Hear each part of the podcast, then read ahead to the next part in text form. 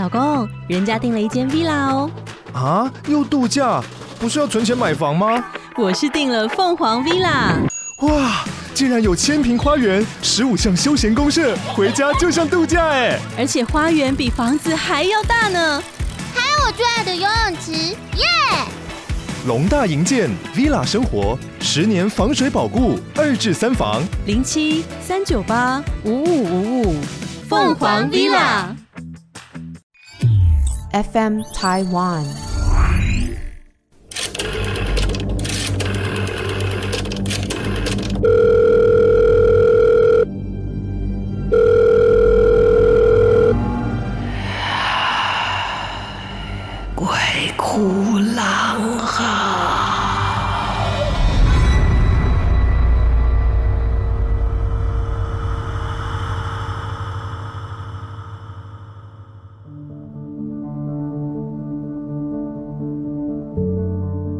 大家有在半夜的时候坐夜车的经验吗？啊、呃，可能有巴士，可能有火车。从前火车有慢车的时候，半夜搭车其实是一个蛮舒服的事情。欢迎大家来到鬼哭狼嚎，我是郎祖筠。今天要跟大家讲一个在坐夜车，然后从南到北的一个故事，而且这故事很有趣啊。我跟我先生都是基督徒，但我说过了，我们体质比较特别。那我先生是从来不信邪的，可他知道我在做 podcast 的时候，有一天说：“哎，我有一个很惊险的故事，你要不要听？”我说：“好啊，我在收集呢。”好，故事是这样的：有一个年轻人从高雄上了车，上了这个晚上夜车，夜车价钱也不贵啊，可以一路慢慢的晃。等到了台北的时候，就天亮了。这个男生呢，就从高雄就坐上车了。坐上车，坐着坐着，他就发现，哎，这车厢上没什么人呐，只有他对面坐了一个女士。然后也不知道为什么，明明是空位很多，他偏偏就不知道被什么吸引了，就坐在那个女士的旁边。那女士也抬头看看他，意思好像也是请他过来。他心想，这么长的一段路，能找个人聊聊天也是一件好事，所以就坐下来了。坐下来，两个人就开始有一搭没一搭的在聊天。然后呢，这个男的也不知道为什么，竟然跟一个陌生人吐露了自己的心事。原来呢，这个男生的家住在台中，他工作的地方在高雄。然后这女的就问他说：“所以你是坐车要回家吗？”他说：“不，我回去过了。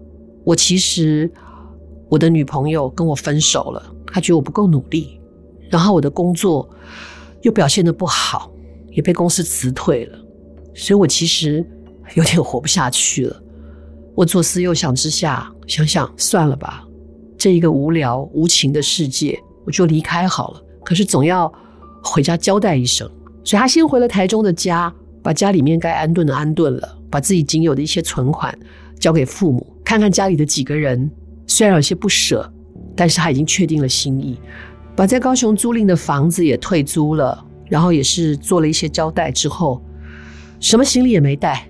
他就坐上了从高雄开到台北的夜车，呃，想想自己也没什么机会去台北，他就想说，那就一路晃到台北的终点站，找个地方了结自己孤独无聊的一生。他说完他的过程之后呢，这个不认识的女士居然开始呢温言的劝说他，人生本来就有很多事情是不如意的，但是如果一个人一生无波无澜，多无趣呢？女朋友没了，如果你觉得舍不得，加把劲儿把她追回来。工作没了，换一个，重新好好的表现，让女朋友看到你的决心，让家人看到你的改变，然后你自己也会有所成长。这个女生不断的在劝他，这男的听着听着，好像也觉得事情并没有他想象的这么严重，就不知不觉，这男的有点昏昏欲睡，就到了中途吧，到了也差不多就是台中他家的那一站，这个女士就下车了。就跟他说：“你好好保重。”同时还给了一个这个女生的电话号码。他如果你遇到困难，想找人谈心，想要找人诉苦，没关系，你都可以打电话给我，就算是结缘吧。这男生就记下了他的电话号码，然后这女子就下车了。这车继续就晃晃悠悠，晃晃悠悠晃到了台北。他越想越觉得这个女士讲的很有道理。当然了，他就开始重新找工作，重新振作，重新跟女朋友联络，然后终于。在他的努力之下，工作上也表现得也很好，然后也把女朋友追回来了。一年后，两个人结婚了，然后也组了一个小家庭，自己也贷款买了个房子，过得也很舒心。这一年当中，但凡他有什么心事或者有什么过不去的，他就打那个电话，然后这个女士呢也都会一一为他排忧解惑，然后也常常会劝他、指引他方向，所以两个人每次聊天都谈得很愉快。在陆陆续续在这一年当中，他们都有通电话。后来有一天，他在家里面要给这个养的鸟的鸟笼啊换报纸。哦，里面都会有一些鸟鸟的这个排泄嘛，他就随便拿了一张报纸，准备要把它铺下去的时候，突然间被这个报纸上的一个新闻给吸引了。他先是看到一张照片，大惊失色，哎，这不就是他火车上遇到那个女子吗？怎么会上新闻呢？他赶紧把那个报纸抽出来，仔细读了那个新闻。原来那个新闻上写的是有一个年轻女子啊，为情所困。后来呢，坐在这一个从高雄开往台北的这个夜车上，然后在台中下了车之后，他就自尽了。这个新闻是一年前，而发生的日期就是在他上车之前。也就是说，他在这一个慢车上遇到的，其实已经是这个女子的魂魄了。但是怪就怪在这个电话。是怎么打通的？他们这一年当中通了无数次的电话，到底这个电话是透过什么样的状态、什么样的管道，然后可以跟这个女子继续联系？很恐怖，对不对？不得不说，真的好像有冥府电信局哈、哦。对，这是他们之间的缘分。而这一个陌生的女子，就是因为情路不顺，年轻的生命就走完了。但在一个这么奇特一个机缘底下，她居然救了这一个年轻人，让他找到未来的美好。我觉得这一个女子的鬼魂是善良而温暖的，只是这过程想起来真的，你想想看，当这个男的在报纸上看到这一段新闻的时候，应该能站的毛都站起来了吧？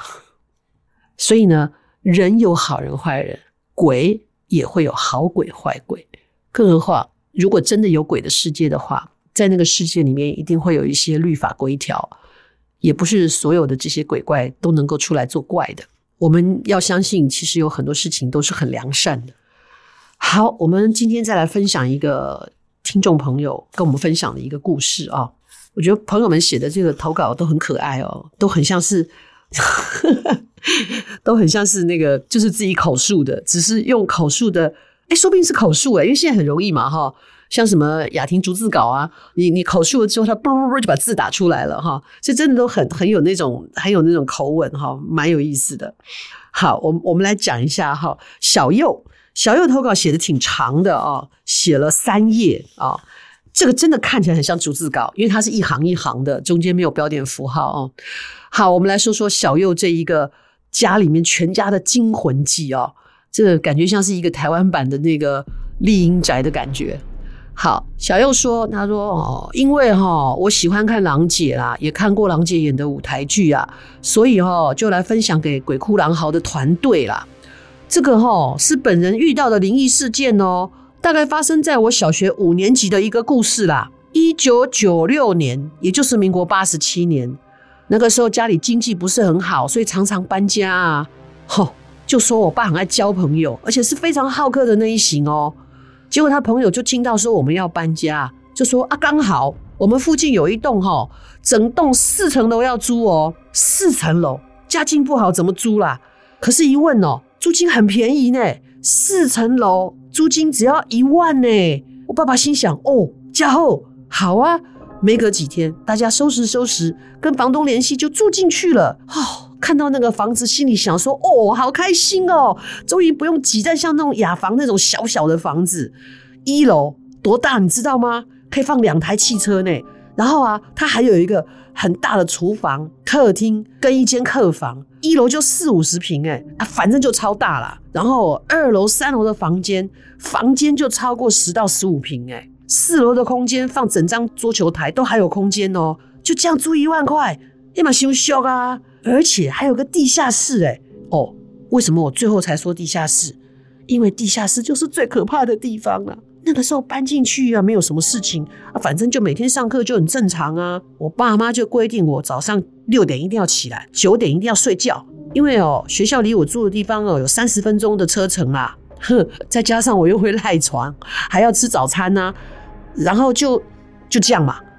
之前哦，我最期待的就是星期六看那个《玫瑰之夜》的鬼话连篇。我搬进去的时候，一星期我一个人都在家里面一个人看，因为我爸妈都去跟朋友应酬到很晚啊，所以哈、哦，有的时候就不太想一个人在家了。因为啊，我一个人在家看电视哦，就感觉我背后有好多人那种感觉呢。可能也是因为看那个鬼话连篇心理作用吧。后来啊，就半夜常常听到我家四楼有跑跳声啊，我想说是不是隔壁邻居小孩？再来就是我爸的朋友，因为出门呐，所以就把两只狗寄在我家，每天半夜都在叫，叫到警察都来关切。我想说啊，可能是狗跟我们很陌生，啊住不习惯。后后来才知道，原来那个狗半夜在那边，呜啊呜，那老子吹高雷了。我真的觉得我小时候神经很大条呢。住进去一个多月啊，我爸爸有一个哦，就是有修行有道行的叔叔啦。他说我们搬新家啊，要来家里看看。啊，叔叔来看看就走了啦，也没说什么。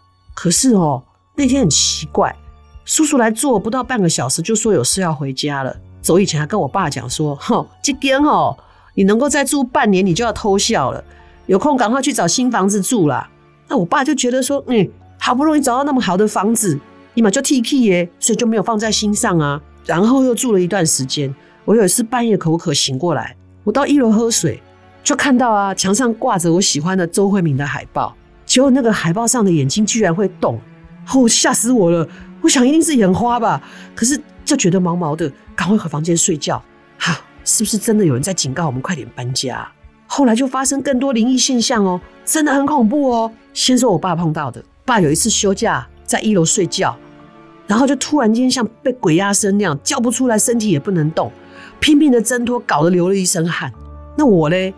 我自己哦，因为下课很热啊，就先洗个澡，呵，反正也没别人呐、啊，我房间没关呐、啊，我就直接洗澡了。啊，洗呀洗呀，把脚踩在马桶上面要洗腿的时候，突然就看到一个人形，形状就很像过马路的时候哦，那个红绿灯上面的小绿人，从我房间出来就走进我爸妈房间就不见了，吓死我了！我开始觉得这个房子好像怪事越来越多哎。接下来更恐怖了，我爸一个朋友啊，一个叔叔来我们家，就来我们家借住几天。哎，后来我就想说，这叔叔睡觉为什么都不关灯啊？就是卧室全开的那一种呢？哦，这样怎么睡得着啊？后来我遇到叔叔啊，我就问他说：“叔叔，你为什么睡觉不关灯？”结果叔叔才说，他来我们家住的第一个晚上，刚刚躺下去，就有一个老先生跟他说：“小人呢，你困掉外围地啊啦。”哦。他想说是工作太累，是不是听错了？结果老先生就跟叔叔说：“哎、欸，跟你讲，你困到我家来的啦，让开。”叔叔就这样砰一个被人家推下床去了。所以他之后就开着灯睡了。也是啦，你住人家家，跟人家家说有鬼也不太好吧？后来啊，真的越来越不平静，事情很多，感觉真的有人要赶我们走。后来我爸就找到那个有修行的，一开始叫我们说赶快找地方搬房子的那个叔叔。叔叔才说：“哦，林姐的厝哦不太干净啊，家里面有很多啦，所以才叫我们赶快搬家。我们后来被吓坏了，要搬家啊，退租的时候才知道，房东之前也有租给别人呢，说是租给那种做八大行业的。结果啊，好像是他们有养小鬼，都没有给人家请走，所以哦，后来来租的都不超过半年，还有只住一个月就要退租的。那个叔叔说哦，他们好像都在地下室里面闹。”结果房东居然还要我那个有修行的叔叔去帮他看一看有没有让他们其他那些搬走了。后来啊，那个叔叔真的去做法，还跟他们谈条件，把他们请走了。可是哦，我们也不敢住了，就直接搬家呢。所以经过这个事情之后，我真的相信这个世界有那些东西的存在。哇，小佑的故事。蛮有一种真的蛮有一种台湾丽英仔的感觉，不过还好，可能都是一些就像他们讲的小鬼哦，所以也没有什么特别害人的状态哦，就是出很多的声音，然后搞搞鬼吓吓人。可能因为一直都没有人供养他们，毕竟把小鬼请来了，然后之后就没有人供养了，他们可能也饿了、无聊了，觉得没有被照顾了，或者是他们的神魂没办法归位，没办法去投胎哈，所以就一直闹。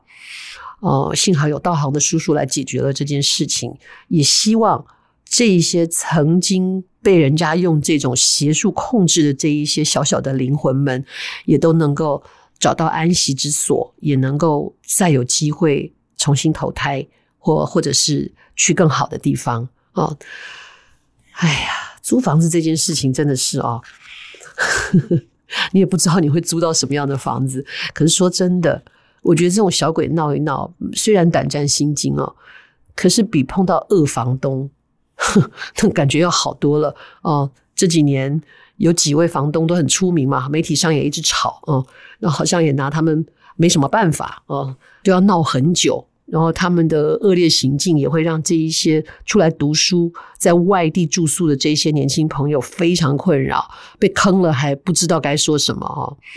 我自己是觉得，如果我有一天是房东的话，呃，只要年轻人愿意爱惜这个房子，我觉得大家好好相处，因为说不定各位当房东人也有自己也有子女会在其他的外地需要租房子的时候。我们不妨把这些游子也都当做自己的孩子，好好照顾。那相对的，别人也会好好照顾我们的孩子，这样不是挺好的吗？我们在芦洲的时候，就有曾经跟房东这样讲过，房东居然回我们：“Man，问到后呀，问问给那 man 帅出，气死我们了！最好你全台湾都有房子。”因为我们在芦洲的时候，那个房子虽然新盖好的，可是呢，房东心想说：“哎，这么多学生来租齁，啊好啊。”他就不整理了、就那个房子，我们住的是那种胚胎、欸，哎，就胎屋，就是没有 没有油漆的，那个墙没有整理过的，所以我们住的时候啊，每天房子都掉沙，然后东西上面都沙沙的。我们只好自己油漆嘛。所以我同学他因为就是你知道，艺术家有时候是很奇怪的，他就把他的墙壁通通刷色，刷上了黑色油漆。黑色油漆很麻烦，你其他颜色有点盖不掉。所以要把那个墙要重新刮掉之后再粉刷。我们去跟那个房东讲，他还一直骂我同学是神经病。他说只有神经病墙壁才会涂成黑色，然后就叫我同学要赔他。哦，我们也一直跟他讲没有用啊。然后。也很好玩，就是说这一家人呢，他们都全部都同一个姓，我也就不说哪个姓了啊。